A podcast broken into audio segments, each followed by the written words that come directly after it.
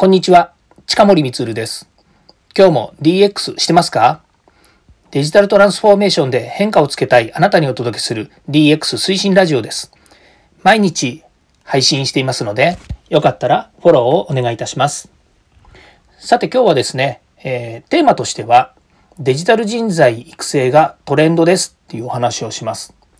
え実はですね、なぜこの話をするかっていうとですね、え今日、あの、ある、え会社さんですね、え大手さんなんですけども、そこに私の知り合いがおりましてですね、え人材育成についてですね、そのソリューションと、それから連携についてのお話をさせていただいたんですね。で、そこでやっぱりこう、最初にですね、意識合わせというか認識を共にしたというのがですね、DX、デジタルトランスフォーメーションというですね、この概念について、えお話ししたんですね。で、え、その、まあ、彼とですね、彼といってもま社長なんですけども、その社長と私が、意見が一致した。つまり、えー、この DX に限らず、その世の中で人を育成するといった時にですねやっぱりそのしっかりとした価値観がですねしっかりとした価値観じゃないですね価値観がやっぱり同じところに向いていないとですねどうしても後でややこしいというかそこが出てくるところがあるんですね。特に人を育成するって言った時にはまずもって世の中のトレンドに必要な人を育成するっていうこととそれからもっとあの自力でですね、まあ、地頭みたいなところでいうところの、その長くですね、えー、まあ、活躍できるような人材を育てるっていうのとですね、まあ、いろいろこう、方向性っていうのがあるんですね。まあ、その中で、DX 推進、えー、今回ですね、デジタルトランスフォーメーションと言った時の、この DX って何か、そのデジタルっていうふうについてるけども、そのデジタルっていうものについてどう捉えるのか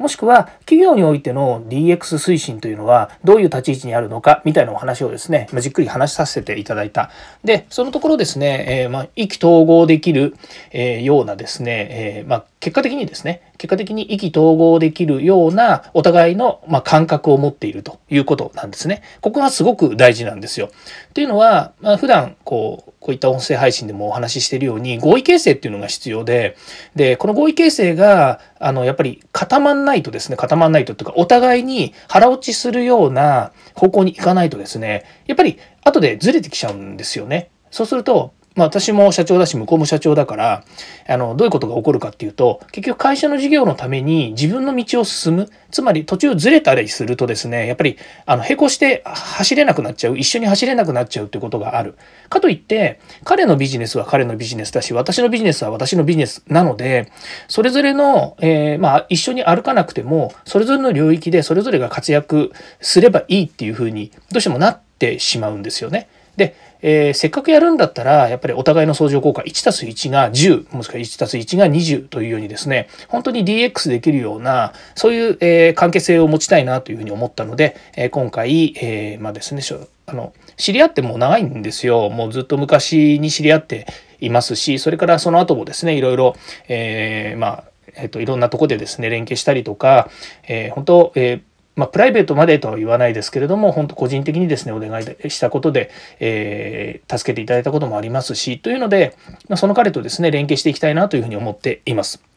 まあ、それにプラスして、同じ IT 業界にいますので、関係者が共有できるということと、それから、えー、向かう方向性の中でですね、やっぱり小さなもので終わらない。もちろん日本全体、えー、まあ、海外までとはなかなか言えないんですけど日本全体のことの、えー、解決策にもつながりますしそれからこういった社会に対する動きの中でですね関係者を巻き込んでいって、まあ、それ今は言えないですけれども関係者を巻き込んでいって大きなやっぱり取り組みにしていきたいなというふうに考えています。もちろん僕が持っているチャンネルや僕が持ってやってきたことの、えー、こう、なんでしょうね、取り組みも一緒に混ぜ込んでいきたいと思ってますし、えー、今向こうで考えているようなソリューション、それから全体像の中に、えー、私が入ることによって、より面白くなるよね、というようなことになるわけですね。で、こういう話って、話してるだけでもワクワクしてくるわけですし、それからそれが実現するとですね、あの、ものすごく面白いだろうな、と。もしくは関係者がですねどんどんこう、えー、まあ、動けるような状態を作れるっていうのも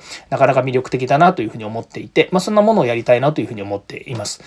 なのでですね、まあ、今デジタル人材育成が非常にトレンドということもあってですね、えー、ますますですね、この人材育成というところ、これ人材育成って別段あの DX 人材を育ててるというだけじゃなくて、やっぱりデジタルっていうものにですね、もっと軸足を持っていこうという流れもありますし、それからあのメガスクールとかですね、え学校関係のデジタル化、それから、え学校教育の中でのデジタルの在り方、もっと言うと、社会全体のデジタルという中に、えソーシャルですね、もう社会的な問題解決で、え行政、それから国もそうですけども、行政も動くということになりますので、本当、えもうデジタルっていうものに対してですね、え今までのようにですね、そっぽを向いたりとかですね、え誰かがやればいいや、みたいな話ではなくなってきますので、そういう意味で、え人材育成っていうのがトレンドですよというお話になります。え今日はですね、えそういったことでお話ししましたけども、このお話、あの、ぜひですね、また、えこれからもですね、定期的にこのデジタル人材育成っていう話、まあ、これデジタルだけの話ではないかもしれませんけれども、えー、続けてまたシリーズ化してですね、お話ししていきたいなというふうに思っていますが、まずはですね、えー、この辺りの、えー、本当、あの、まあ、基礎というかですね、えー、基礎、えー、なんですよね、この